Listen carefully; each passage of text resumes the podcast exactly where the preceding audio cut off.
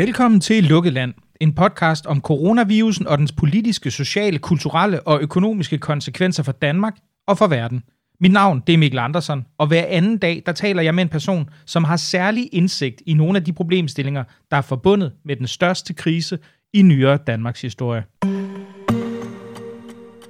Sammenlignet med andre europæiske lande og det meste af verden har Sverige valgt en radikalt forskellig vej til bekæmpelse af coronavirusen. Mens eksempelvis Danmark annoncerede en markant nedlukning den 11. marts, allerede inden det første dødsfald var indtruffet, så har Sverige i langt højere grad opretholdt en normal tilstand, hvor eksempelvis skoler og restauranter har holdt åben gennem hele perioden.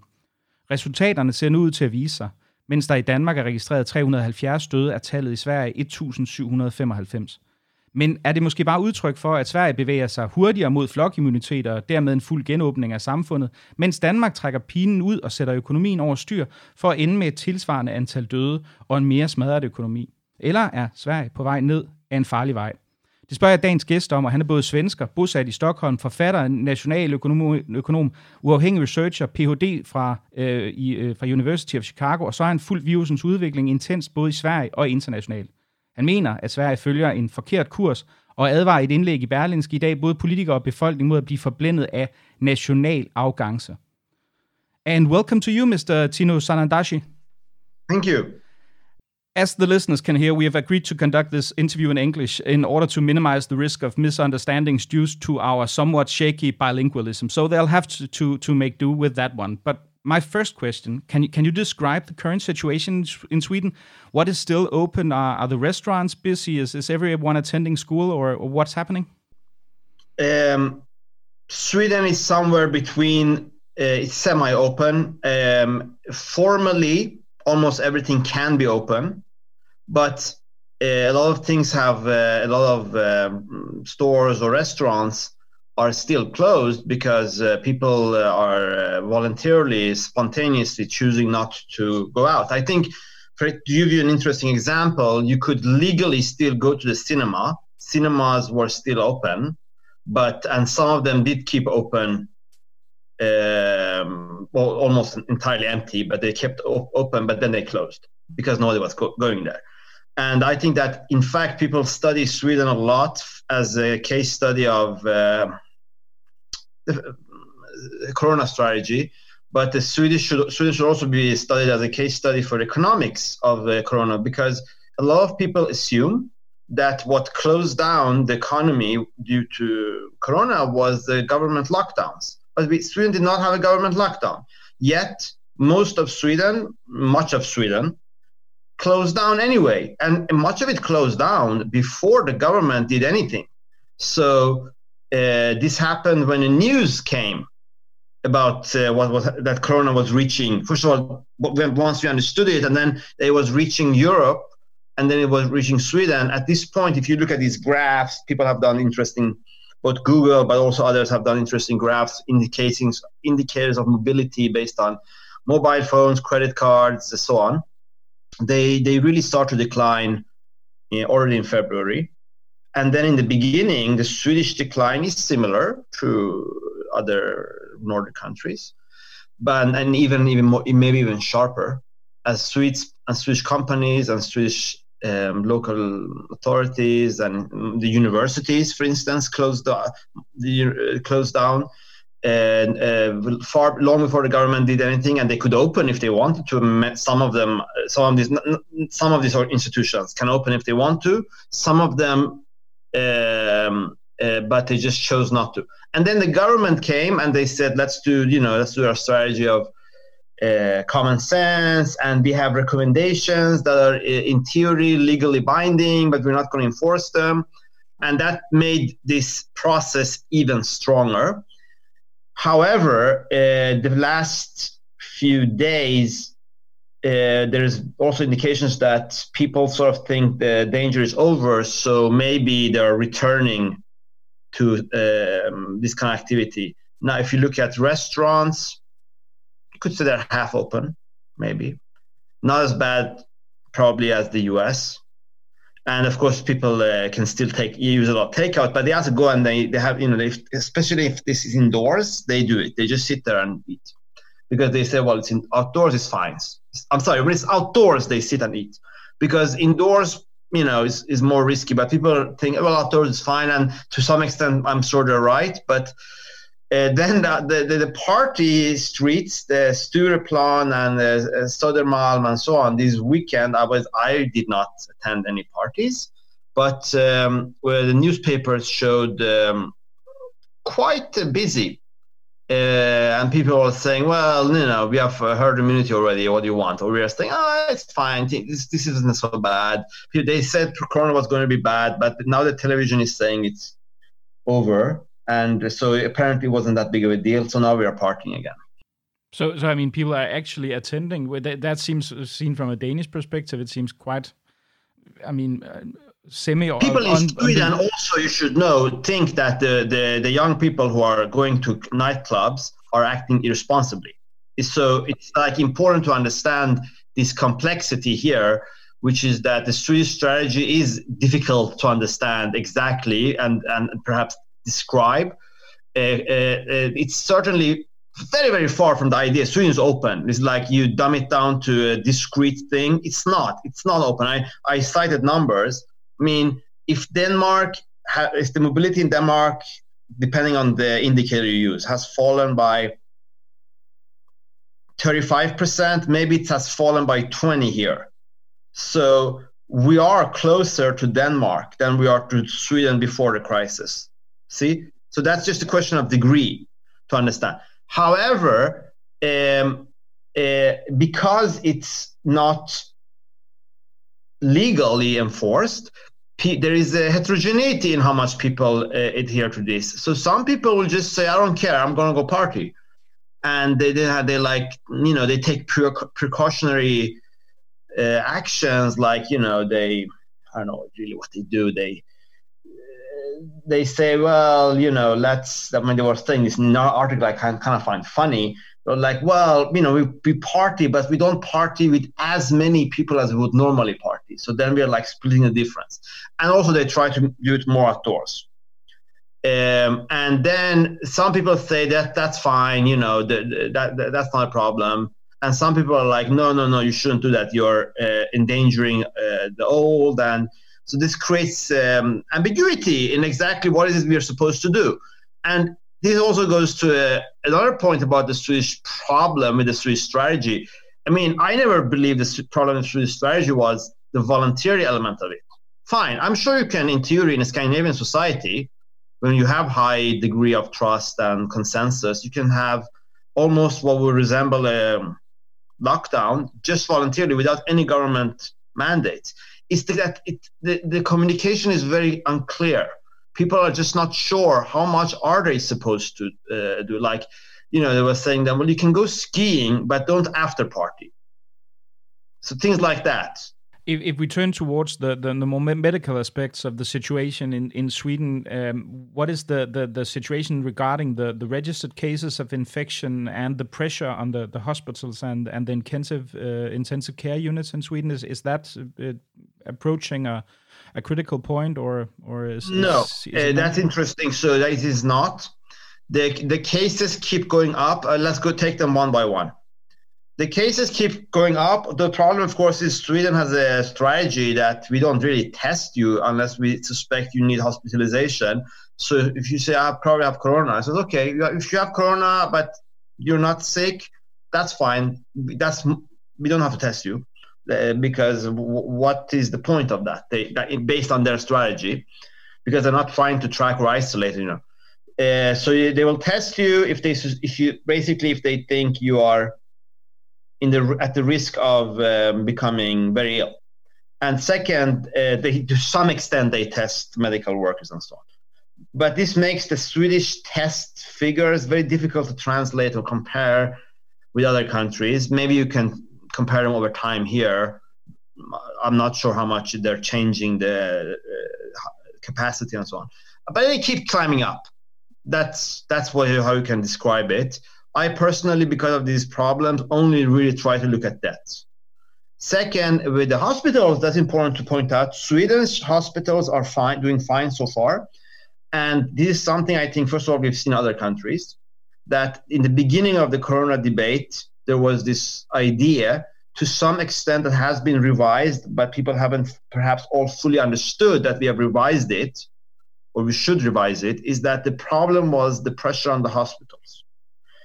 But I don't really think, believe that. I think that that was, uh, I mean, that's not what experience shows, both in Sweden and the US and other countries, is that the hospital pressure never came as much as they thought it would. First of all, what happened that was not anticipated is that the hospitals are not getting normal cases of disease because people are not going in, they're scared of the healthcare system perhaps they're not moving for whatever reasons. They've stopped the ordinary flus. Uh, the, there is a surprising decline in um, normal uh, usage. Second is that um, the respirator thing did not show prove to be as important as perhaps was believed. So if you, people who get respirators, maybe half of them die anyway. So what turned out to be more important was just giving them the uh, ordinary hospital um, treatment with oxygens and things like that, and and that what they managed to increase capacity, and so far they haven't uh, reached uh, outside of Stockholm. I think any nowhere have they reached capacity limits. In Stockholm, there has been problems because they first they say in some hospitals or that um, if you're very ill, if first of all, if you're very old, if you're over 80, we might not give you intensive care. And I don't think formally that they have reached that limit, but they precautionary started doing that, and they've been uh, reported uh, to the authorities for perhaps doing it too much. People see what what investigations show is anyway they're they're, they're, they're denying some people intensive care for old people in particular. And sometimes they say, which is a legitimate point, you know, you're just, it's not good for you. You're just too old. That's just going to kill you anyway. Sometimes it's based on capacity. This is uh, unclear uh, how they're making these decisions. At least it's unclear, I think, to me as a citizen. Maybe the doctors know exactly what they're doing, maybe not. But there are, um, the Swedish strategy to be summarized is we are not giving that many of the p- uh, old people intensive care anyway. I mean, me give you a number that I found very interesting. Of the people who die, I think something like 63% are 80 or over. Of the people who get intensive care, 3% are uh, 80 and over. So, no, the people who are dying, people assume it's like this, this like uh, pyramid first you get sick, then you get very sick, you go to the hospital. The people among them that get even more sick, they get intensive care, and some of them get the respirator, and some of them die. That is not all what's happening. The people who die, they usually die without intensive care. And the and intensive care capacity is fine, but that does not prevent a lot of people from dying. And the death numbers are not, in my opinion, something to be cheerful about. Is uh, the deaths keep increasing and uh, the um, at least the reported deaths on average. And then the, the is sweden has a massive massive massive problem with the lag. We are unable to measure it correctly. And this is blinding us to what's happening. So that if somebody today you know and yesterday and the day before they're, they're sort of just measuring the people the, the report registering the people who died two weeks ago yeah, it, what, what, one thing is is perhaps if I can exemplify for the listeners. Uh, uh, yesterday, the number reported was, if I recall correctly, for for Sweden was 40 deaths, whereas yes. today it was uh, this 185, if I recall correctly. Yes. So, and and that doesn't represent that the death toll has risen that much from day to day. It's simply that you have an accumulated lack of, of deaths, which which which was re- was registered today. Yes, and and we have no idea how many more this is, and we don't we don't quite know. It seems to be not only that we are have this they call it eftersläpning or lag. We have a cumulatively increasing one because as they time passes, this lag becomes bigger and bigger, um, and it's really making it extremely difficult, even in Sweden, and probably even for authorities to understand what's going on because the structure of this bias is that it biases every curve to look down to look as a plateau or a decline and then time goes and uh, the the the deaths keep increasing the uh, filling in, and then you see, oh, but wait a second, this wasn't a decline, it wasn't even even a plateau. It was a continuous exponential trend. Maybe it has already broken, but it's very difficult to say before we wait a couple of more weeks or one more week. And the, the authorities were saying recently, uh, last week, that they thought we had about 60 deaths per day that week. Now we know that those days are already 80, that they said were 60. When they said it was 60, but those days are now 80, I wrote today, I think that they're going to be 90 at least when this is over. And uh, uh, this this problem of measuring is fine if you're doing the you know accumulate how many have you reported until this day that's fine. But if you're trying to look at daily trends uh, uh, uh, and you are missing, you do not know this, you are going to get very wrong about Sweden. And unfortunately, some people in the international media, also Swedish media, but more importantly, international media, are completely misunderstanding what's going on in Sweden because they don't understand that Sweden, uh, people do not, people are, uh, are, the joke is the morbid joke, Swedes uh, do not die in the weekend, unlike other countries. But actually, the problem is even worse than that. It's not just the weekend. That's something people can understand. We have uh, uh we have hospitals who register like only twice a week. Uh, twice a week. We have uh, uh, uh just the problem of lack of resources or processes to quickly register these debts. So because it just was a weekend, you would catch up by the middle of this week we are, I told you, we, we are haven't we have not caught up fully to what happened two weeks ago. And anybody who sits around saying students' debts are declining and cites this type of number internationally should should be uh, treated with skepticism. Uh, and uh, and these articles UnHerd and others who are saying, "Oh yeah, Sweden is uh, is great. See, there was no explosion." So, mm, no, no, no. You should you should look at the real numbers. I'll also tell you something. I was when I was thinking about Sweden. I mean, of course, I'm not an epidemiologist. I'm an economist. The only thing I'm doing is I'm trying to listen to the body of any citizen, to the body of uh, uh, expertise, both in Sweden and in other countries, because science is international. And of course, Sweden is hardly the only country in the world that has experts on epi- epidemics. So I'm sure you do. I listen to, I try to, as an informed citizen, read the New York Times and the Nature and the, all the various, um, the Guardian, all these other sites, uh, various uh, Twitter flows of scientists. Listen to what the World Health Organization is saying. Listen to the American experts, because I mean I understand English when I, you know, and try to Google Translate or read what the Danish and Norwegian and German and Austrian experts are saying or French, uh, so you try to get uh, well-informed opinion. And um, however, I don't have to be an epidemiologist to look at simple numbers of death and look at the statistical problems with these numbers.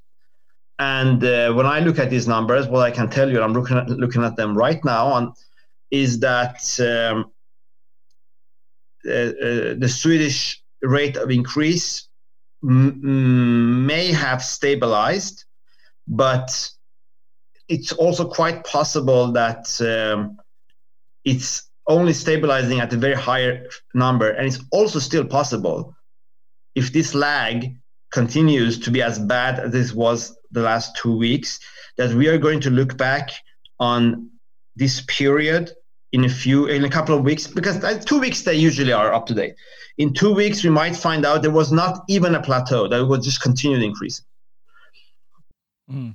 But but it, it, it seems to me quite hard to believe that that in a country which is famous for for its its, its registration policies and having data on all aspects of, of the population, as as is Denmark also is, is, famous for, how how's that possible that that the authorities are unable to to to to keep up with the registration as something which should be one should think as as simple as as the the death count? Yes. So actually, I, I, lost my train of thought. So I was going to say that I looked at the Danish numbers to see, uh, well, what, uh, what, was the lag in other countries? Because you, first of all, if you go on these sites and you look at the, just look at visually at the curves, no country has this weird uh, hacks of the Swedish curve. Just you know, it's not smooth, right? So it just jumps because of this problem.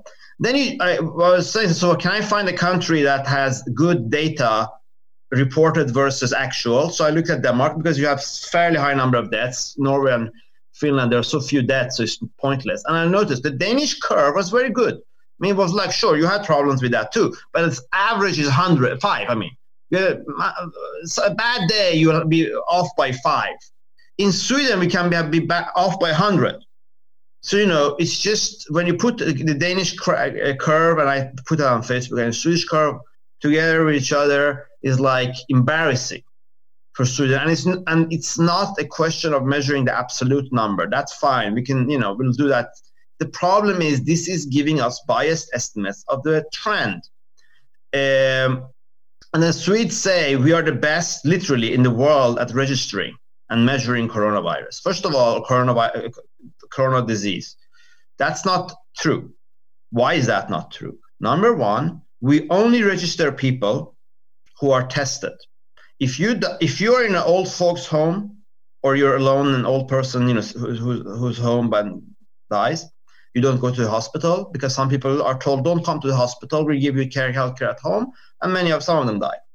If you are tested then you're going to be registered. And what he's what they're saying, the authorities like we are great. I think they have a register of the people who have been diagnosed with COVID nineteen, and then they compare this register with the re- register of death. So that's one thing they're doing that they're very proud of. That they're they, oh look we are the best in the world in this. They literally which I made fun of because I mean that's an arrogant claim. We are not in the best in the world. Come on. Uh, there are things Sweden is the best in the world at. This is not one of them. However, if you're not tested, you will and you die from corona, you're not in the, our death numbers, at least for now, until perhaps in the future when we look back and we sort of statistically adjust excess mortality.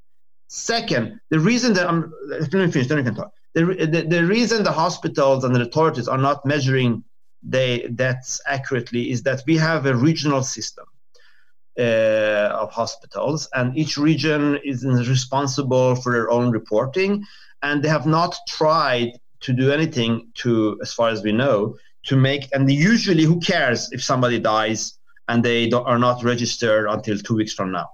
And with Corona, they never, you know, did anything to fix that. They're like, okay, uh, we have this system and you know we are doing our best we are following our normal routines and whenever somebody dies depending on which region of sweden they died and then they're gonna send us the data, and then we're gonna try to put, add them together and, re- and report that as as as we mentioned, almost uh, 200 deaths. I think 185 were reported today, and that seems to be a, a quite a, a, high number if you adjust it for the population size in Sweden. I think it would uh, approach some of the the, the higher uh, res, uh, numbers in, in, for example, Italy uh, or something like. But but it, does that not make an impression? Well, of course, exaggerate as you said, because that's that's not the people who died today. No, that's, no, that's uh, involving the yeah. lag. But still, I mean, but but still, the, the general public would would still see it. when I visit the Swedish websites, it's says that 185 uh, deaths sure. reported today. So I, I would um, my question is regarding does that not make an impression on, on the general public in, in Sweden that the, the number appears to be so so high?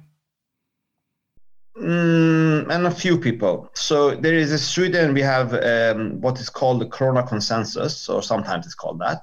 But anyway, the public in Sweden, the uh, overwhelming majority trust the Swedish strategy. Swedish strategy. They uh, Sweden is one of the countries that has the least number of um, share population who say they're afraid of corona, and it may be at least uh, the last uh, poll in, in uh, by Demoskop indicated that the fear of corona is declining. People are very confident that the Swedish strategy is successful. Uh, the, the, the confidence in Swedish strategy has risen along with the death numbers.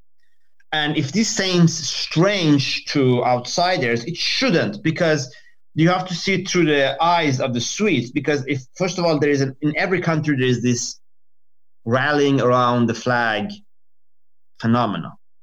right? Whatever their strategy is, people rally around it. It's just like a psychological, perhaps, mechanism. Second, and it's well known in political science, I guess. Second is that on the news, these number, these uh, news reports where numbers are presented, they always reassure them. First of all, you know, if they say 105, they look, of course they're not, you know, today. Second, more importantly, they assure them this is almost over. The worst is going to soon. Soon we're going to have. Today they said soon we're going to have. We believe soon, like I think May 1 or something, we're going to have 30% infected in Stockholm. We are near herd immunity, flock immunity, herd immunity, flock immunity. Uh, and um, things are going well. Our health system is not collapsing. And uh, this t- sort of very, very confident message that our authorities very sincerely believe uh, calms people and um, they're fine with 195 because they, they say, well, everybody, every in every country, people are dying, and the news, the television keeps telling them in New York today, 600 died. See, it's much worse in other countries, 600. And people are like, yes, yes, it's much worse. And oh, also they give them a bunch of excuse. They say we are the best at measuring. All other countries, uh, or most other countries, that have the low, worst death numbers. They're just not counting them like we are. I don't quite. I'm not com- quite convinced by that. As I explained to you, it's not clear that we are measure- we are capturing a higher share. For sure, not than compared to the other uh, Nordic countries. Maybe we are doing it. I mean, certainly we are doing it. Probably compared to some countries like the UK that have even worse problems measuring. Probably Italy. On the other hand, some countries are measuring it better than we are uh, they're in the sense that not only reporting it accurately in the day, but capturing a higher share of the debt. Like it seems like the Finns are doing a better job. It seems like the Estonians are doing a better job uh, of, finding the people who die in old folks' home. Uh, but but probably maybe the, even the French and the Belgians have tried to at least adjust for that. I don't know if they have succeeded. Um, but anyway, the Swedish public uh, perception now. And remember, this perception is shared by 70% of the public at least. 100% of our political parties are completely behind the Swedish Corona strategy.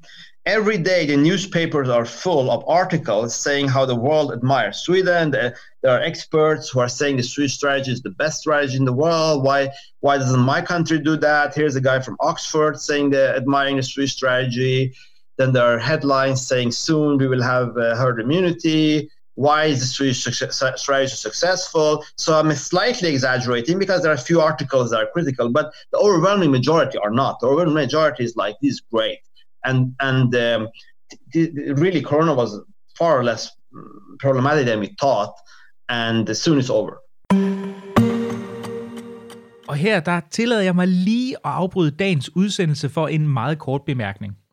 For lukket land er gratis, og det bliver det ved med at være. Men jeg bruger en del tid på at lave og producere programmet, så hvis du kan lide det, du hører, så vil jeg sætte enormt stor pris på din støtte. Du kan bidrage til mit arbejde ved at gå ind på lukketland.dk og i hjemmesidens højre side vælge, om du vil donere et fast beløb for hver afsnit, der udkommer, eller om du hellere vil bidrage med et fast månedligt beløb. I alle fald tusind tak for det, og også en stor tak til alle jer, der allerede har valgt at bidrage. Og så tilbage til dagens program. The, the Swedish authorities, they, they seem, the health authorities, they seem convinced that the ratio of infected uh, seems to be about nine, 99 unknown cases for every person uh, confirmed tested positive. Do, do you consider that realistic? That seems to be uh, quite um, out of tune with, with what the perception is. You know what they said first was that was uh, today. Do you know what they actually said? Oh they said one in 1,000, but that was a typo. But that was both in their presentation, in their report apparently, and in the um, statement. And people are like making jokes. Sweden is uh, because they, they, sometimes they call Sweden a superpower of Corona, and uh, they said, yeah, we are the superpower because we are the only country with more infected people than the population size. Because that would imply uh, 15 million, because we have 15,000 inf- uh, confirmed infections. Look, but then it's, oh, okay, now we didn't mean one in 1,000, we meant one in a 100. Um, no, I don't think that's, if you ask me, and it's very controversial, by the way, in Sweden to say I don't believe what the uh, health Swedish authorities said, but I will argue that I believe more in the uh, uh, international authorities in other countries and science, many other scientists than I believe the Swedish case. I'll, I'll of course say this. In Corona, of course, you're very well informed. I talked to you before we, uh, about Corona. You have two schools, right? Maybe we have more, but you can summarize into two schools. We have a school who believes that fatal- uh, the infection fatality is quite low. We, they believe we have a huge uh, underreporting of people who don't show any symptoms and so on. Maybe they believe 0.1, something like that. And uh, that that is a testing problem. And uh, it's really as a, like a bad flu. And based on that, maybe 0.2, 0.05, they even talk about something around 0.1, let's say. And this school of uh, scientists have uh, internally consistent arguments why they believe this. And then, based on this view, they believe that uh, um, letting the population become infected until flock immunity, rather than get, waiting for a vaccine to get herd immunity, flock immunity, uh, that, that that strategy makes more sense. If only one, uh, about one in one thousand then infected die, it's uh, and mostly they're old people and that's the important thing is, is you just protect the healthcare you bend the curve you mitigate and um, then uh, you will quite early reach herd immunity and, and then the problem is solved. So that's the school. It's people you have people at stanford at oxford uh, serious people who believe that. You have serious people in sweden who believe that. Then there's another school who says maybe it's 0.8 or 1 for fatality. And uh, yes we of course we're not measuring everybody but it's not like it's 1 in 100 maybe it's 50% uh, that is this um, depending on country you, depending on which country you're in how well you test. And uh, if it's 1% roughly uh, infection fatality and then you you know you try to go for that you're going to go have a, a in, the, in the beginning it's going to be fine because in the beginning it's always slow but then you're going to start to get into a, territory of mass death you have to walk through the shadow of mass death for six months or whatever the time horizon is until even if you're mitigating until you uh, uh, uh reach flock immunity and a country like sweden where you just can you know just do the math in your head if we infect, if we let four or five million people get infected and one percent die, that's 40,000, 50,000 on average, even if the healthcare system is working. So, so then those people say typically, no, let's just do um, suppression. So this is like these are these two schools, and perhaps even deeper. One school of epidemiologists, there usually overlap between these two schools. They they view this as in the lens of former historical pandemics that were uh, flus, right? Difficult flus. Uh, and they then they uh, look at what people did in what happened rather 1918 or 57 or 68 and that's like how they get their um, mental model of this that's where the doctrine is based on uh, and uh, then they have this idea as well you know it's kind of inevitable what are we going to do? There's no way to stop it, and we can't have a lockdown for flu. But in the end, and if you do, you're just going to get a second or third wave, and um, uh, and these things happen. Let's just you know accept it, and it's not that bad, and then let's not overreact. Uh, then you have the people who are perhaps um, uh, view this COVID 19 disease or SARS 2 uh, as a through the lens of the SARS, which is what happened with SARS as well. This is a disease with a very high morta- mortality rate or actual case mortality rate. And what we did with SARS is we did not let it spread. We they destroyed it. They killed. It. They, they eradicated it using lockdowns and suppression and testing and detecting it and being very aggressive. Now, the, the countries that viewed uh, COVID 19 as a, the lens of SARS, do- doctrinally had uh, uh, like South Korea, Taiwan, Hong Kong, Singapore, they um, followed a different strategy, right? When it came, it's like, okay, we think this is quite lethal. Maybe they exact, maybe they overestimate the lethality based on the Chinese data. Maybe it wasn't three percent, but but probably was around. I think, as you perhaps hear, I I I am more much more convinced by this international majority view uh, than, than in Sweden, we have this in Swedish majority view is ex- overwhelmingly that this is not very fatal and and so on, and the, the correct strategy is what we're doing. And anyway, so then the South Koreans uh, and Taiwanese they treated it as they would have treated SARS with aggressively ag- preventing the spread, and it worked, in my opinion. Uh, and what that showed the West, the Western Europeans, is wait a second. Um, maybe we don't have to accept that this is going to spread, first of all, because I mean, you know, the, the, the very interesting reports about how the British strategy uh, evolved and what the British experts used to believe and what uh, how they changed their mind based on first of all, some research mm, and models and estimations, right, by Imperial and others. But that's not really the key here. I mean, it's important, but that wasn't the key. It's the key is the, the, the, the experience of uh, East Asia, which is that it showed us it's not inevitable. It can be stopped. Uh, and if it once you realize it can be stopped, then you have this debate. Well, should we stop it or should we not stop it?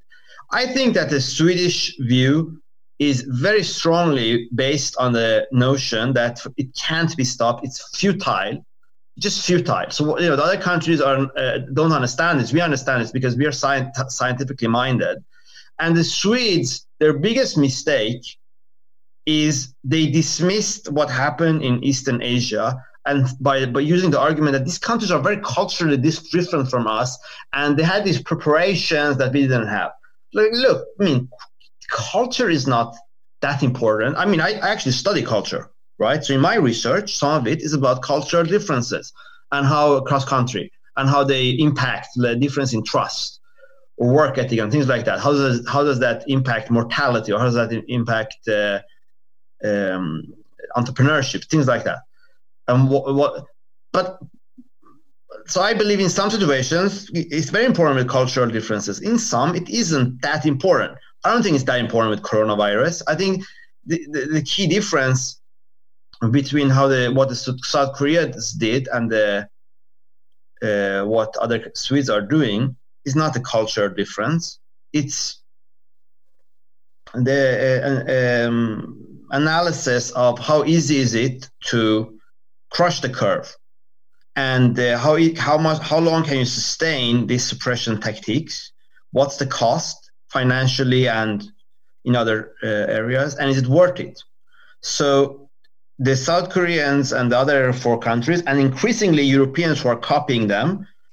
Um, also, you can point to some other countries like Australia and New Zealand. That's maybe a unfair comparisons because they're islands and they just sort of prevented it. Although the Swedish position is it doesn't matter because travel restrictions don't work so why does it matter if they're islands? You, we really should include their experience too, based on the Swedish analysis.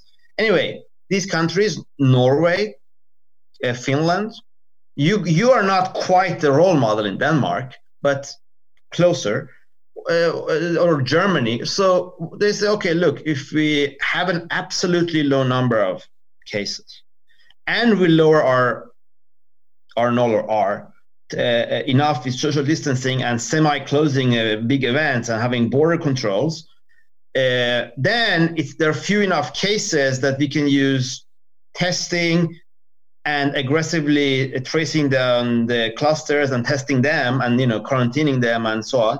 And if it's low enough, that can be done. Like you, it's not just the rate of increase or no that matters. It's also the absolute number of infected people.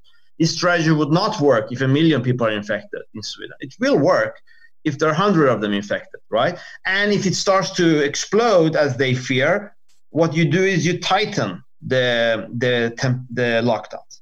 This is this strategy in uh, the East Asians. It has never ever, in my opinion, been fairly described and presented to the Swedish public. It was described very vaguely as a culturally alien thing. Somehow the South Koreans stopped it. But you know, the consensus in Sweden is also that will not work. Ha ha ha, Singapore, look, look, here's another article saying soon Singapore will um, uh, apologize and admit they were wrong. And and it's been quite funny, like I put in my article in Berlingske, that when the Danes start reopening, the, the major newspaper in Malmo, Sydsvenskan Dagbladet, in their news section, right as a factual claim that the Danes have uh, realized that we were right and their strategy was wrong, and now they're going. They, they believe they have not infected enough people to obtain flock immunity. Now they're opening. That is a, a completely inaccurate reporting uh, about what was happening in Denmark. It was enough just to Google Translate and read what the Danes were saying. That is not what the Danes were saying at that point. I, I think you will agree with me. Yeah, the Swedes think any country that has a lockdown and then starts suppression has admitted lockdowns don't work. So anyway, this was a very long answer, but I hope pedagogically to understand the Swedish mentality right now. And it's quite possible, of course, that I'm wrong because we are we don't have the evidence yet that it is closer to 0.1, uh, or, or then that, really that's the key. I mean, the argument: can you suppress I think that's a ridiculous argument. Yes, if a country, if several countries do it for four months, and you understand how they're doing it and the mechanism, of course they can do it. It's just clearly you can do it. Biologically, we are not different unless you believe in uh, uh, racial biological uh, discredited theories. We are not different when it comes to this virus from the from the East Asians or the other countries in the world. So it, it treats humans more or less similarly if some countries can stop it, any country can stop it. And if they can stop it for four months in a stable way, they can stop it for 18 months. That de- debate, even though that's an important question in Sweden that people do not really, uh, all of them acknowledge, there is no uncertainty. There is uncertainty about the second question who is right?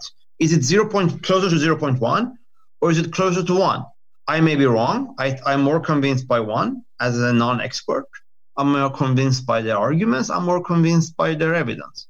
But but if there it is 0.1, then the Swiss strategy will work. It will be successful because then soon we will reach reach uh, flock immunity, and you'll see you know you exaggerated fear of corona, and then other countries actually can uh, admit we were right and copy us.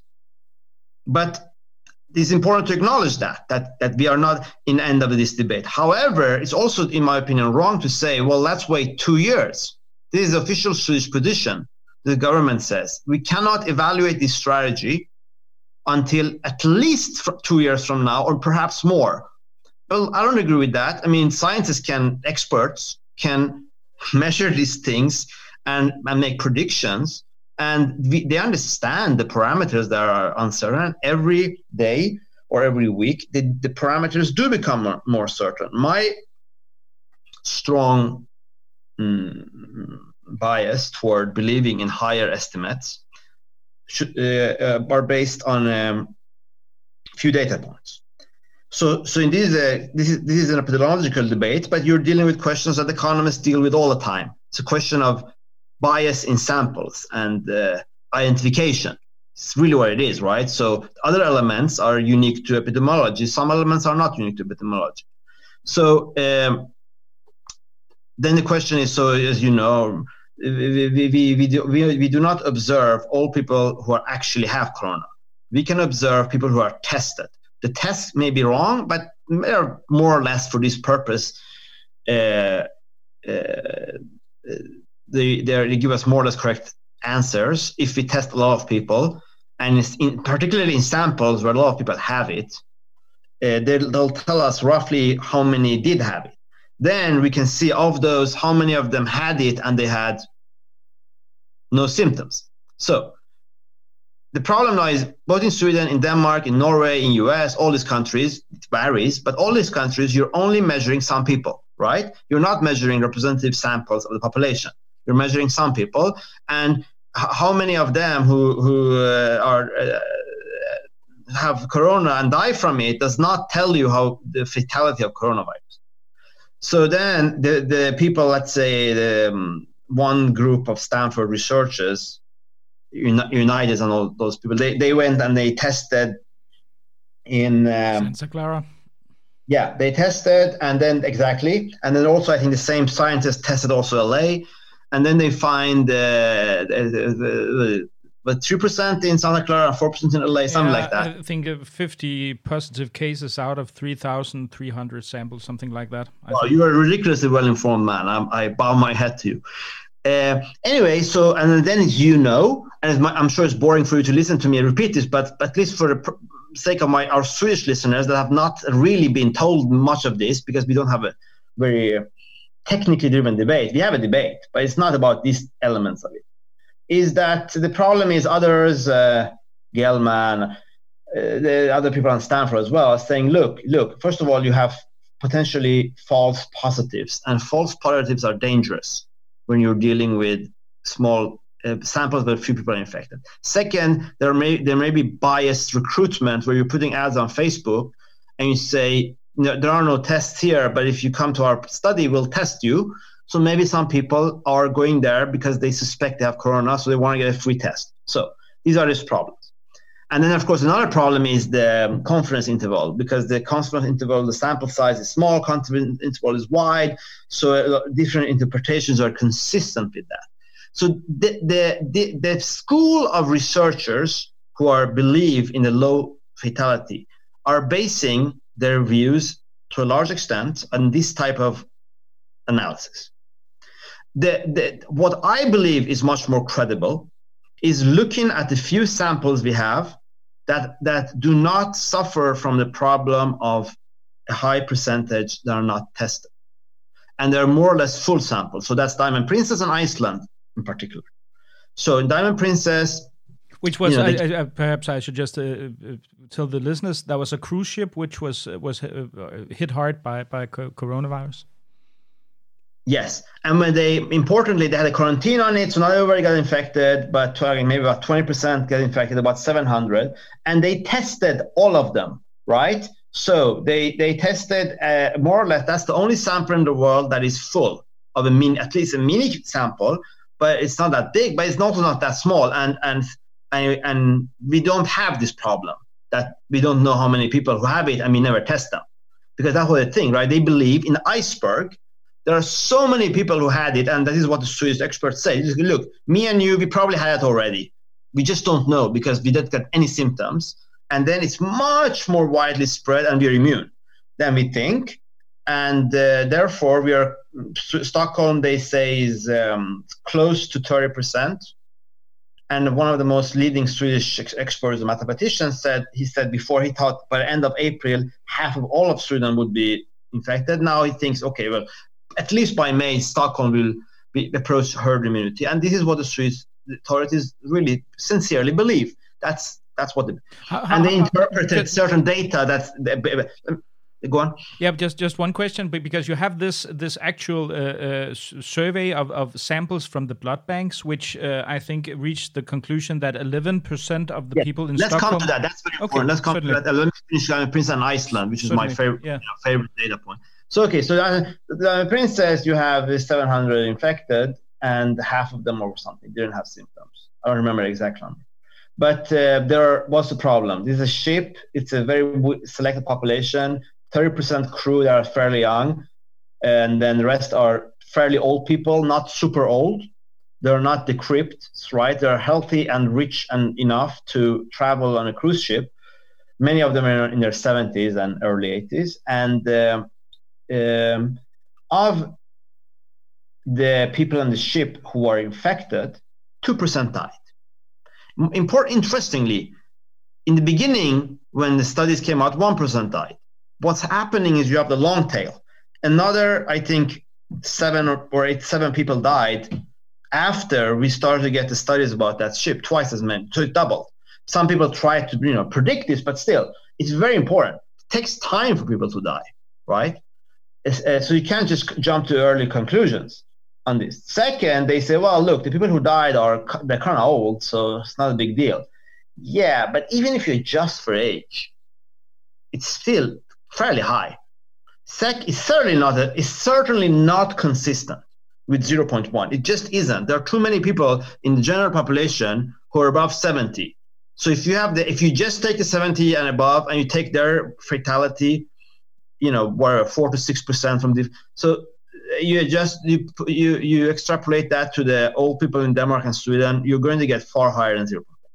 Second, the people on this ship are you have to also adjust for the fact that socioeconomically and health-wise, they're healthier than a typical uh, elderly population. So that's that ship. Even more interesting sample in the long run is Iceland, because Iceland is the country that's testing perhaps the most in, in Europe, perhaps in the world. They're giving this, they have this uh, um, history of doing amazingly high advanced uh, biomedical research because they, you know, they have all their population are related and they have their genealogical trees and it's a small country it's sort of like and they're high tech so they have this very very good scientists that world leading when it comes to certain elements of genetics and I don't remember the guy's name, but this uh, it's uh, this Ka- Kari Johansson, I think, oh, from amazing, Decode. Amazing.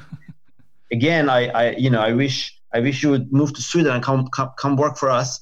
We need somebody like you here. So anyway, uh, yes. So that guy, uh, um, um, uh, uh, within five days of the epidemic, they, they had they purchased enough test kits to give everybody tests, and they extremely rapidly increased their capacity. The thing that the Swedes said was not impossible to do, of course it was possible, just didn't want to do it. Uh, and they started to test a lot of people. They're testing very very high share of their uh, population. They're giving random tests even. So that means that the, the Icelandic data is difficult to argue then people who um, are tested and infected are just a tiny slice of the true infected, right? So maybe there are, if they're finding 1,800 of them, maybe there are another 200 they're missing, but it's not like they're finding 1,800 and there are 18,000 and they're missing. It's just not credible in a country that's testing so many of their population. And if you look at Icelandic data, uh, you'll you'll see um, probably I would argue the best data we have right now in the world. Uh, that is more in terms of being it's a small country, but in terms of being representative and have not having these kind of biases. And in Iceland, uh, they have uh, close to 1,800 uh, infected, and uh, 10 of them have passed away, and another 350, I guess, or so, are, are still um, active infections and um, are likely to, some of them, pass away, especially because many of them are old. So, uh, already here, you're, you're having already 0.6% fatality. Likely, this is going to increase further as both we get the we get the long tail simply this is very very difficult for me to reconcile with the theories that they so confidently believe both the, Swiss authorities and certain groups of uh, researchers in Oxford and Stanford and other other places, and a lot of libertarians believe this. For, uh, they really sort of very it's like very quickly we have formed these schools of thought, and people are just out cheering for these uh, papers and the, the, the reason that I particularly am uh, uh, uh, early on were skeptical of the Swedish arguments, they never give us good answers to this. The Swedes refuse to say, the authorities, what is their estimation of the fatality rate. I, I find that strange. I mean, the, the Norwegians, they, they do uh, the Norwegian health authorities, they do a very nice PDF and they say there, there are these various theories. We don't know which is true yet. But, you know, following the careful one, we'll have an option to learn. Then we can decide if we want to go for uh, flock immunity through infection or we want to try to suppress it. Very reasonable, you know, just citing both sides of the all sides of the debate. And of course, the imperial people at the end of the day did that, right? They give you different options. Swiss authorities are very, very much going all in for the this theory, and you know, you have the former head that is a very outspoken and charming man. all of these are great scientists. Nobody is questioning that. Nobody is questioning their motives. Nobody is questioning them as individuals. It's just that we have scientists, great scientists, both in Sweden and other countries, who have different opinion. And we are now we are a democracy, right? And in a democracy, we have to have uh, open debate when to policies, and we have to have clear choices presented to the electorate about uh, uh, the, both the parameters, the cost, the benefits, and so on. And for this reason, even though it's very taboo in Sweden to question the Swedish health authorities, in particular if you're not an epidemiologist, I have done it. Now, uh, but I'm also open that I could be wrong, and I've said, sure, if I'm wrong, okay, I will gladly uh, say I'm, I was wrong, and I will uh, uh, uh, put ashes on my head and I walk through the streets like Cersei Lannister, and people can spit at me, and I'll do it with a smile because then you know we will have found out that Corona wasn't that dangerous. But we have to also consider the possibility that they are wrong.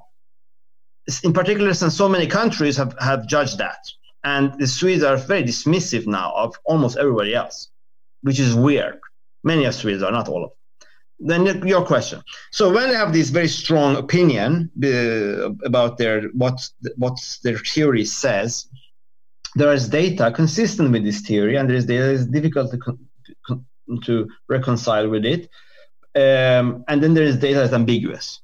So one thing they did is they tested how many were infected. Uh, I think between the 27th and was it? I mean, you probably know this because you know everything. I, I, I think it was the third, but I, I could be mistaken. Oh, you're it's the third. There you go. I was testing you. You're right. Amazing. Everybody who listens to this guy, this guy knows Sweden amazingly well. Yeah, well, I, my last name is is uh, Andersson, so you you know there is. That's the most common name in Sweden. Yeah, exactly. Uh, um, anyway, so it was that, that period, and uh, as you know, two and a half percent were infected that period in Stockholm, and uh, they thought that was a representative sample. Maybe it was. Hopefully, it was. I actually thought there, there is a bias that maybe they're underestimated because they don't have the enough immigrants. But but nevertheless, so two and a half. And you know, since we sort of know the rate that this thing increases, that number can give us some sort of early on uh, in the epidemic, it gives you a bound for how many could have been infected. So if it's in a country that didn't have it for a so long period, and certainly uh, uh if it's two and a half a, in a particular period, it's very unlikely that then you have 20% that have been infected if the test is accurate. Then they had another test that they presented uh, on uh, television yesterday. And that showed them 11% of the people who give blood uh, in Stockholm uh, had antibodies that they, they, believe indicate that they have had it. And that test was, I guess, conducted a week ago, they said and they believe that it reflected because of people who just recently had it will not show up uh, and they interpreted and today they repeated that that 11% figure as proof that we are close to 30 so how can they say 11 is 30 well they just sort of say as i said the ambiguity right? They just sort of interpret every uncertainty in the direction that brings them closer to 30. Uh, so they say, well, mm, we don't have any false positives. I find that very strange because there is no t- test theoretically that can avoid that. I mean, the worst case, you, the guy who's reporting the numbers could be just make a mistake. It's very strange to say we have no false positives. Okay, uh, maybe they meant we have we believe it's low, but whatever. Uh, then they say oh, but you know, the sample who gives donates blood, they're young people, they're healthy. They say young, they're healthy. And we told them you shouldn't give blood if you believe you were infected within the last two weeks or something like that by corona. And um, uh, so then they said that. Then they said um, also that was short. That was one week ago. and we believe that that reflected people who got infected two weeks ago. So that's three weeks ago. And if we just wait a couple of more weeks and we assume it just keeps doubling or increasing exponentially, then it's 30 by the end of the month.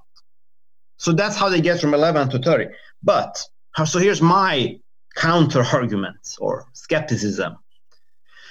People who give blood are tend to be people who are more, I would guess, uh, mobile. They're not the people who are think they're sick and they're uh, at home scared, right, uh, in a quarantine. That's number one. If you think about uh, sampling problems, which as an economist we do think about. So it's not like the sampling problem is uh, is an area where we are sort of forbidden to discuss because we are economists and there this is a medical issue. Second, I would think a lot of people who donate blood have contact with the health um, system. That's which, which we know has a huge overrepresentation in Sweden of uh, infected. Third, I would also question how many of them actually work in healthcare. Isn't it that some of these people are themselves nurses and so on who you know who know the importance of donating blood? That's not discussed.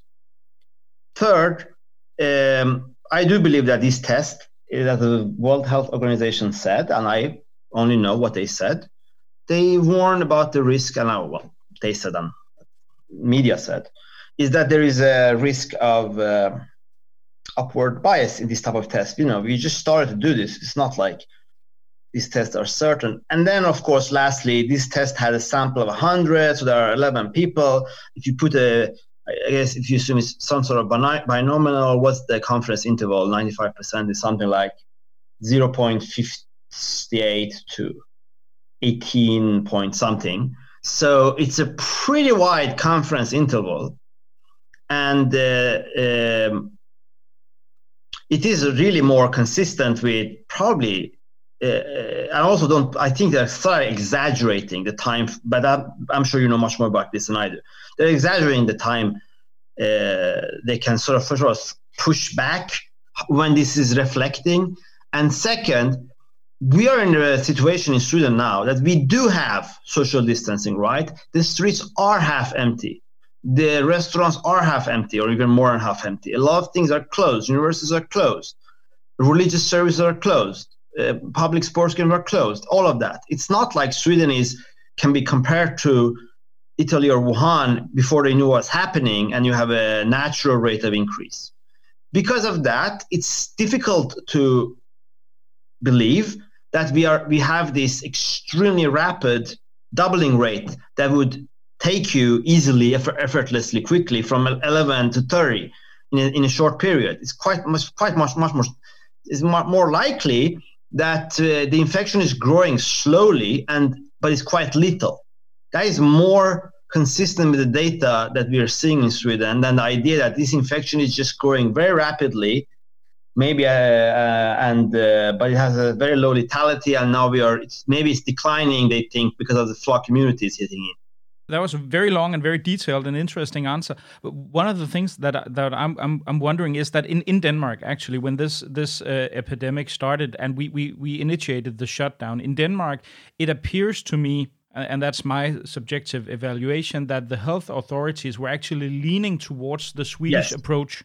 It, it appeared that they were everyone was a lot of Danish epidemiologists they were saying that well uh, herd immunity is inevitable, so we might yes. as well get this over with, but in a controlled manner that that that doesn't you know place an undue burden on the on the hospital system. But we all have to have this this infection and so on. But then the, the political level in Denmark, the prime minister and so on, they stepped in and they said, no, that's not how it's, this is going to play out. We are initiating a shutdown, and we are, uh, and it's not as the Danish shutdown is not as, as brutal as it has been in, in other countries, uh, as for example France or Spain or something like that. It's it's it's it's a bit more open.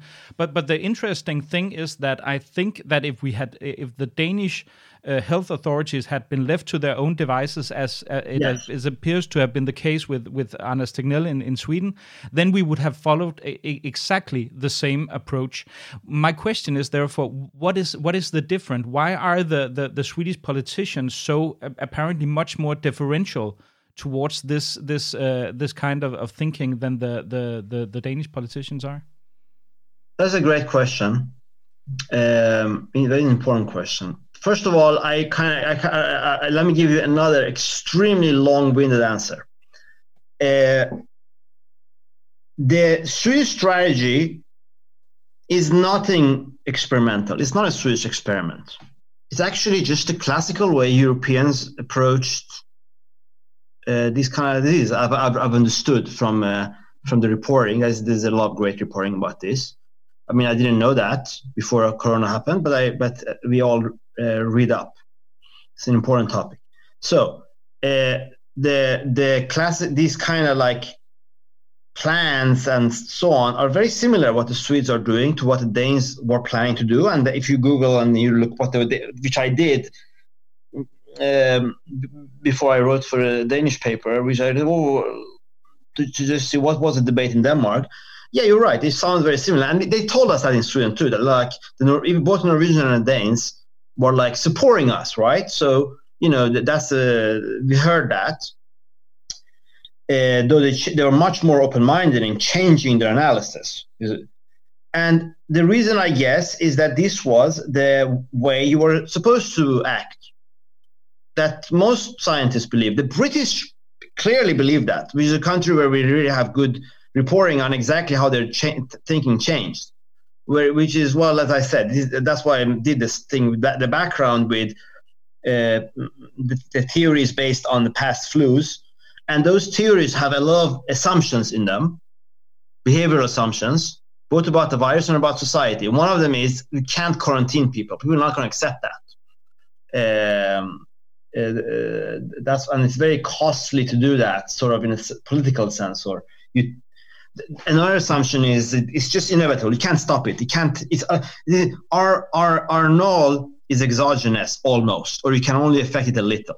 If you really if you believe that, then what the Danes were going to do and Sweden, it makes sense. But the South Koreans and the Asians show that our null is, is endogenous. We control it. We are smarter than a virus. At least South Koreans are smarter than a virus and people in Singapore and Taiwan. They changed it. Once they changed it, then they put uh, techno- they used technology and they uh, suppressed it. So then, once some people, in, some scientists in Britain were giving uh, Boris Johnson this sort of classical advice, of course, we just have to accept this, and you know, so they kind of feel tough too. You know, it's just life. You know, now we have to buckle down. And then in the beginning, it was like bend the curve, bend the curve, right? Everybody said bend the curve uh, that is in fact is not the correct strategy probably you don't just spend it you have to really crush it and keep it there until max um, and also there was a lot of confusion importantly from china because we don't trust china so as uh, people were interpreting this data uh, as consistently saying look wuhan has a much bigger infection rate, and it's not the quarantine that stopped it. It was the flock immunity, herd immunity that stopped it. So that means you can quickly get it. So you had this idea from from an experience of Italy as well. I think really the Italian the experience in Italy really biased our thinking here, in my opinion, because in Sweden you had this debate, and now I'm starting to approach answering your question. Though I think that this is important to, to have this background to understand this complex chain of events is the experience in Italy. What, what were we told about Italy? Only people who are 99% uh, of them are sick, and most of them are super old. And we all know Italians are dying for cultural reasons because they live with their moms and also the, they have poor country they have bad healthcare system and this is an old country that's why they're dying uh, and as long as we protect the healthcare system we're going to be fine and as long as we, you know, we have a Nordic culture. And it was like culture, culture, culture. All, all the narrative, not only in Sweden, also in the international debate. And people are like, why, why, why are this anomaly? Why are 10 times more people dying in these countries? This narrative confused a lot of people, I believe. First of all, what we know now and most people still have not updated, is one, Lombardy, a friend of mine who's a scientist, uh, Cambridge, he just told me that, you know, why are they saying that? Lombardy is not that old. This has roughly the same age distribution in Sweden. Uh, is that true? So, you know, I was kind of influenced by that too. And then, um, uh, so that was that was just a myth. You know, we're just confusing northern Italy with southern Italy. Second, this then I wrote about that. And, you know, this idea we don't live with our old. It could end up that we're putting our old in old folks' home and having a, a, a professional caretakers go home to them is going to infect more of them than if you live with them. Because if you live with them, then the family can isolate and take care of them. But the Swedish ways makes it much harder to isolate them if you let it infect. Second, as time went by, we start to see that this is really, really sensitive to time, much more than per- perhaps was initially understood, right? So, and population density. So once you adjusted for those kind of factors, the curves in these various European countries look more similar to each other, much more similar. So sure, Germans do have fewer deaths than Italy, but not, not by a factor of 10, maybe by a factor of four, or something. Um, and um, and that's because of policy more than the healthcare system. I mean, healthcare system, I think, is quite good in Italy and northern Italy. So this type of uh, cultural debate and the Swedish narrative was also what's happening in South Korea and stuff that we just dismiss that very, very easily. We barely have any debate. It's like these people are different than us. They're alien. We can't we, we can't copy technology from them. It's like why can't we? No, we can't because they were different that that's preparations we lack. So what's that? What are those preparations? Why don't we do that? We can't. That, that is what they'll tell you in Sweden. And they also say in the newspapers they will fail because uh, they don't they're not mature enough to understand that the virus will come back second wave blah blah blah blah. And if i try to tell them but look that they don't listen. We are not used to carrying this element of i'm not going to call it arrogance. I mean, it is arrogance but it's it's not arrogance that's key. It's sweden is insular right? We just don't care that much what happens at the end of the day in South Korea, and we don't think we can learn anything from them and copy them. Even when the Germans and Finns are doing it, we don't. Then, so the Swedes, as you said, we, we didn't decide to follow this policy based on ideological uh, d- differences. It's even the case that what the Swedish government did is what Boris Johnson and Trump wanted to do, right? Initially, before the scientific community and the media in their country and the public, I guess, to some extent, uh, uh, forced them to change their view. So the left government in Sweden followed what the Brazilian populist right did and what the American populist right and what the British conventional right wanted to do. Uh, uh, they just said this is, uh, and, and this did not happen through a very well informed debate. We we had the idea that we were just doing what everyone was doing, and that's by the way, still the official position. If you listen to Swedish Prime Minister a few days ago, um, we're just doing what everybody's doing. There's no difference. We're just doing slightly different. They don't really understand that the key difference is how many people in, do you want to infect.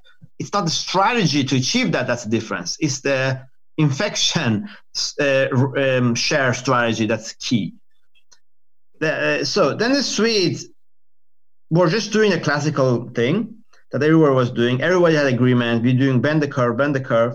And then the British changed, right? They had a big debate. They changed very, very uh, explicitly. They changed. Uh, and then more and more countries either had changed already or listened to the same debate and listened to the same evidence and you know they understood uh, what was the, what the options were, and um, uh, in in Denmark's case, the government said no, we have to change, we can't, we have to stop this. And Swedish was like, no, let's do it. Let's we just you know, we, and we, we are going to use this very reasonable strategy that's very Swedish and it's very common sense. We're just going to limit uh, the rate of infection. We protect our healthcare, and that's it. As the other countries sh- shifted, we were more and more lonely. Okay, and everybody in Sweden at this point has a Swedish style consensus, which Swedes are great at, right? So everybody just like consensus. Everybody agrees. There is no dissenting voice. Nowhere in the media, nowhere, no politician certainly, even now, has dissented. It's just completely taboo to dissent. And uh, a few people on Twitter said, no, let's not do that. And they were like, people said, you're stupid. Are you you're a hobby epidemiologist. Ha ha ha, shut up. Then they either shut up or they're just ignored. And uh, uh, then in the beginning, when Sweden was doing this, in the beginning, you do not observe any consequences from this strategy because it takes time, right? If you f- start to do this mid March, the first person who died in Sweden and both Denmark and Sweden is like something around 11th March. Um, takes a huge time, long time. It takes a long time for these differences to show up because of the lag till you get infected and die. And the, then the Swedes had this, and as in my opinion, and this is just my personal um, interpretation of the complex chain of events, what happened here is as the Swedes changed, or they didn't change, sorry, as the rest of the world changed, the Swedes didn't change. They sort of continued their strategy. Then we got this narrative that this is a Swedish strategy. I mean, why is this Swedish strategy? It's a classical strategy that is exactly as you said it was Danes wanted to do. It was not invented by Swedes. It was um, it's there is nothing uniquely Swedish about it. If you really think about it, this is what Trump wanted to do, right? So why is he Swedish? But then they put some elements of Swedishness into it. More like the rhetoric was Swedish, like, oh, we we rely on trust to do this. So, okay, fine, you rely on trust. That's great. You do that. But isn't is that really the key here? And we are voluntary. We don't force people. It's voluntary. Fine. But also, is that the key? How about testing? How about suppression? How about tracing? No, no, no. That is not. This is not debated. Testing, suppression. You know, it's just like because they say no, no, no, that's testing. Why should we test? We have to test people, healthcare workers. Sure, we can do that, and we have to do random tests. But if you're letting it spread, why do you need to te- mass test? It's no point, right? The strategy is if you're if you feel sick, go home. If you don't feel sick, don't go home, and you're going to recover because 99% barely notice it, is what they believe, right? So okay, then rhetorically, this became a Swedish strategy. The rest of the world started to see this a Swedish strategy, and then the Swedes start to also say this is a Swedish strategy, and we, you know, it became there was a wave of nationalism because of Corona everywhere, and this wave of nationalism got um, mixed into it, and people feel it's working because they've been told it's working, I guess, and a lot of them don't want. They're they're very negative against. They, they have a very uh, negative perception, perhaps exaggerated, of how closed countries like Denmark and Norway are. Certainly, South Korea is less closed than Sweden. I mean, if you look at the Google data, the South Korea is the country where mobility has been least affected by coronavirus. And that's the country that's the most aggressive. That's just not easy to explain to a Swede. They'll just think you're nuts if you say that. The second is they think in other countries, the media narrative is that they have uh, drones, they have police on the street, military. You have to put in the military. You're forcing people. You know, they have the idea of, of Wuhan in their head. Like when they go and the Chinese authorities just like fuse the doors and stuff. That's their view, and they're going to do that for two years. And we will not do that. We are smarter than that. If you have that perception already forming people's opinion, there's difficult for them to change their change their opinion. And we have a very very uh, powerful um, majority opinion. And so far, there is enough ambiguity in the data that their strategy cannot be proven to be wrong. So certainly is not yet proven decisively. Uh, I think increasingly the the weight of the evidence is suggesting it. So, and then they have explanations for everything. It's like, oh, it's not that our strategy was wrong. It's just that we failed in one element. It's that it got into old folks' home and it killed a bunch of old people. First of all, that's not one element. Everybody knows that this almost only kills old people. So that's the key. Then can you protect the old if you let it spread? Second, it's also not true. It's just killing people in old folks' homes. We're not even counting them in all of them in the old folks' home. These ex- these mm, high rates compared to Norway and Denmark, a lot of them are they're all almost all old, obviously, but they're not people all of them who live in old folks' home. Some of them live at home and they're dying, many of them. Um, and at this moment, also, also by we should also know there is a big the debate where scientists do criticize there's there are some people in the media who try who you know acknowledge they're they're uncertain. Some of the people in the media, you know, who perhaps read foreign press, said, well, "Is this really a good idea?" But um, Sweden has a consensus debate. It's a very small um, country in a, not in a physical sense, but in a mental sense. And the scientists who criticized the strategy, they went on with some articles. They made um, um, one error, and then in another case, they did this thing, which is they cited the, the, the registered debts rather than citing the actual debts which is it's not a formally an error, but it's perhaps misleading, sort of exaggerated slightly. Then slightly, it's not that much, but the number and these mistakes because they made mistakes in their article calls the there are 14 professors and then I guess eight of them were assistant associate professors. They caused the um, Swedish chattering classes to viciously attack and dismiss them. So it's like, ha ha ha, there are all these uh, dumb people who are in, uh, perhaps they're literally hinting mentally ill or something or hysterical, and they don't believe in our great Swiss strategy, but see, they were wrong. And um, the only thing I guess is going to change it uh, at this point is if they really, really find very convincing evidence soon when the tests come out that we are very far from flock immunity. Now it's like people are saying, well, we are close to flock immunity anyway, so we might as well go ahead with it.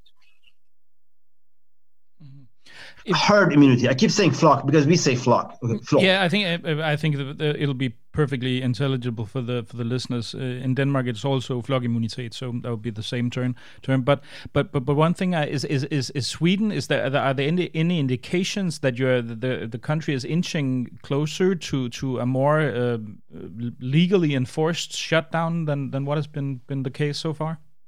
Well, first of all, no, there isn't. First of all, what the health authorities are saying is that these numbers are encouraging this and that they want to reduce the uh, informal guidelines. They, they want to reduce the, the guidelines. They want to. yeah, that was what I said uh, a couple of weeks, days ago. Okay. Uh, three days ago, maybe they said that. I don't listen to everything they say. Uh, oh, to be completely honest, this type. Of, but they uh, they have long they go on TV and I try to usually just read what they say in the newspaper. But um, they did they did talk about the fact that these numbers are encouraging, and because they believe that they're controlling the infection uh, and uh, they're interpreting this data through a lens of certain mathematical models. Uh, I'm sure I would, um, you would love it if we go through it. But anyway, these they really believe in these models. I don't but uh, they, these models tell them what pr- probably is just the effect of social distancing and the lag is that we are reaching flock immunity. So it's like, well, if you're reaching flock immunity, given in, in the world, if there where that is true, with some probability that, that is true as well, that we, they are right, uh, then it's right. What the right thing now is we just uh, open more because then that because they have this idea right? That in sweden that's a very important idea that you have to put in the right measure at the right time and you have to increase and fine tune it. We can't measure it but we're going to fine tune it. Uh, yes so i don't think there's any hint that the swedes uh, will uh, do more. However if there are pressure to do it it's going to come from the stockholm regional healthcare authorities because they, this is of course the epicenter, and they have been consist- consist- consistently a more pessimistic interpretation of the data than the Swedish national authorities. And they are also saying that the nice weather, the rhetoric in the media about the epidemic being over and the triumph, there is a triumphalist rhetoric, is causing people to increase their uh, mobility. I mean, yeah, you see it if you mm. go out and uh, they they also have data indicating. So so they if if any so they they're like complaining you can say, but um, other than that. I think that the public opinion is very form form and forming. And let me also say a few things that I think is important to um, your skeptical listeners. Okay. Yeah, certainly. What a lot of p- people believe. Sorry. Yeah, I just said certainly. Go ahead. Yeah. Thanks. Uh, what a lot of people believe about Sweden that is wrong is that this has saved our economy. And then these people who have a valid argument will say this look, if we destroy the world economy using lockdown, that's going to just kill more people, loss of production and wealth, then uh, we would have just let this thing run its course and we use that money to, you know, cure malaria. Okay, you can make a utilitarian argument like that. This, uh, this argument is valid, except it's it's not, econ- economically correct. Probably, it's just a false choice. And here's my, why. First of all, and this is why I think a lot of people should look at Sweden more carefully and a lot of non-Swedes. First of all, the Swedish economy has fallen as much, if not slightly more, than the Danish economy. That is what the IMF projects. That is what the um, Danske Bank said. This is a bank that has activity in both countries. The IMF says that is what your Danish Danske uh, Channel 2 said in a very good article. They compared these countries. There is also there's some data on the Finnish national television. They compare the Nordic countries. It is simply not true that our economy is open more than other countries. And uh, uh, uh our unemployment figures, our GDP, our stock market, are looks like roughly the average of the Western world, and slightly worse in Denmark. That could be because you guys have certain industries like food and the medical industries that are less affected by this uh, than Sweden has capital industries the detail, right? So it's not important that you're doing better. What's important is you're not doing worse. So wait a second, how is that possible? Isn't this? Don't we have this idea that the world has just irrationally shut down because of Corona? The government lockdown? No, that's not what's happened. That is simply not what's happened. Just look at the data, look at the timeline. Okay, and so many people are repeating this myth. So many people, serious people as well, and a lot of people in the business world. It's like a wishful thinking, really. Uh, First, the Swedish economy crashed before the government did anything. It crashed because the news, the panic, or whatever you call it, rational panic for Corona, uh, caused it reached us through the news. It reached us in the cycle earlier in Italy, but roughly the same as maybe US and other countries or Denmark for very least. Maybe not US, but Denmark. And then you see in February, people start to dis- discuss Corona.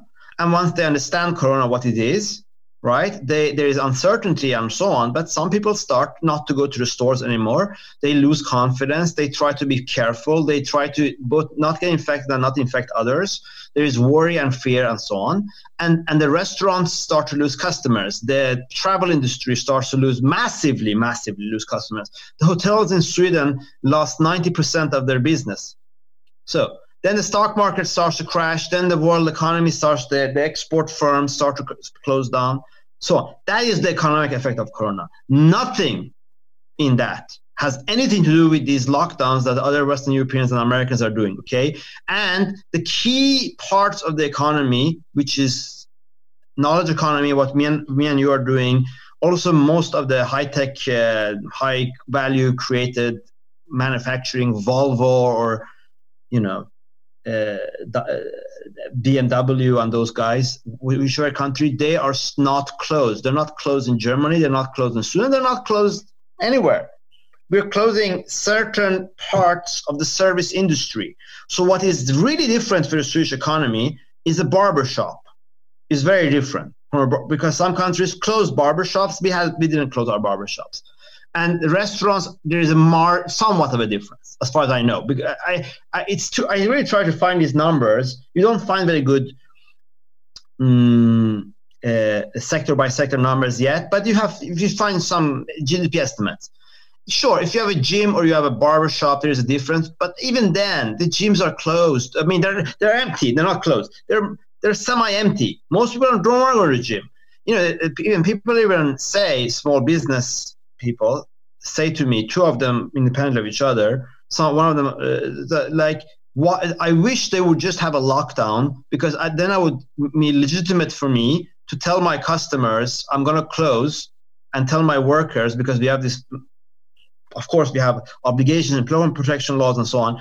Then now i'm just bleeding money because i'm i'm formally open but um, i still have all these i could tell my landlord you know now i just have to be open but my i lost 80% of my clients so if on the other hand I am right, and, and coronavirus does have the mortality the uh, World Health Organization believes it has, which is closer to 0.5 or 0.1 or 1 or 1.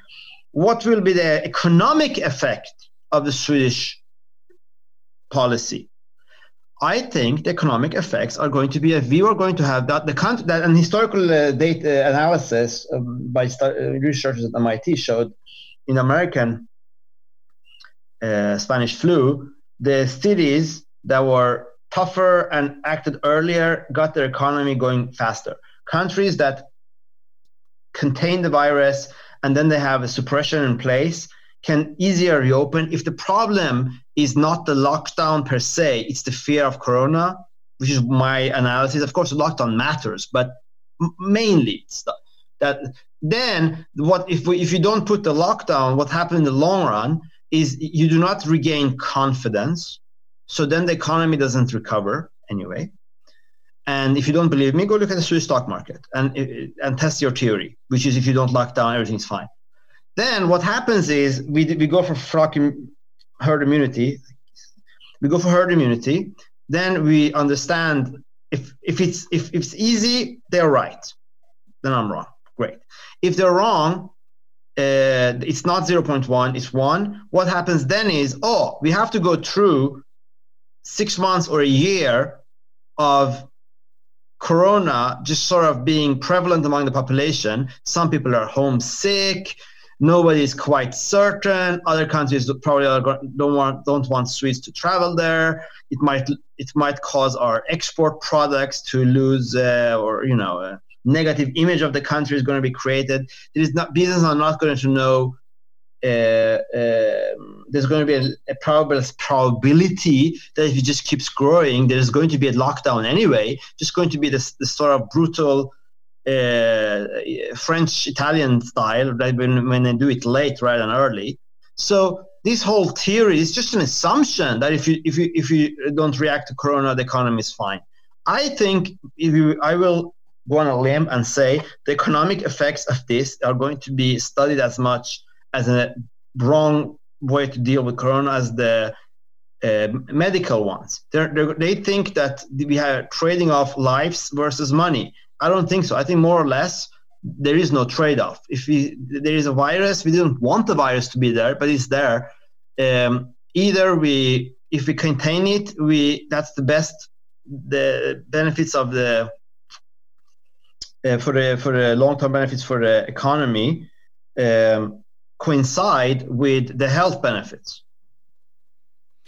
One last question I have: that there seems to be this kind of, at least in Denmark, and I and I suspect from what you've told me also in Swedish, that that there is in in in some parts of the and perhaps even broad parts of the population, there is this kind of soccer match mentality regarding the the, the, the various strategies uh, in, in, in our, our countries, where people see it as some kind of point of national pride to support uh, uh, the, the the local strategy and and see dismissively on on what is is uh, practiced on the on the other side of Öresund. And do you think that there seems to be this this kind of reasoning that that you're putting forward that this could prevent the Swedish uh, uh, strategy from being changed? Is, is that is that your take on this? Oh yes, clearly. I mean that's that's that's not a small factor. It's one of the key reasons. It just became the cult became intertwined in this very strange. I mean, I guess the Swedes when this hit us, we were already locked into a culture war. Strangely, this became part of it and uh, then it became a question of uh, national pride. And there was such a long period of articles saying that and people have confirmation bias and stuff like that. So sure it's hugely a question that um, the, that it's now seen as um, a question of national pride. And therefore we really really really don't the, the people who believe in this um, strategy really don't want to change their mind even if there is evidence that they use the psychological, you know, mechanisms to uh, dismiss the contradictory evidence. So whenever there is an article, one of these articles, oh yes, here's a great article showing fertility is only 0.2. This people just you know share it on Facebook or whatever. And when there is are articles with much bigger samples by Austrian authorities or whatever that or um, French that are much more credible scientifically, they're just like they don't even know about it really, and uh, it's dangerous because look honestly come on. I mean in addition there is this other thing which is doesn't have to do with nationalism. It's that people just picked sides in the corona debate. So it sort of became as it's a, it's a, it's a, it's a paradigm or a scientific school like keynesianism versus monetarism or something. But it's like it happens so fast and it's so weird because why are you putting so much emotional resonance into a technocratic issue. We didn't even know about this topic. We actually don't we don't know all parameters even now, but we didn't even know about this discussion about uh, what is the effect on R0 from social distancing. Oh, it's bigger than we thought. Okay, for, for coronavirus. How can you have such an emotional view on such a technocratic question? And uh, this is very dangerous, extremely dangerous. And of course, me and you, or, or perhaps not you, but me, uh, have to also be very careful not to get blinded by this. So I really try to read very carefully their arguments. I don't want to put my, I don't want to be wrong about this or put my credibility or whatever. Uh, I just want, uh, and it's not like I have a agenda or personal preference that we have a lockdown, we don't have a lockdown. Who cares?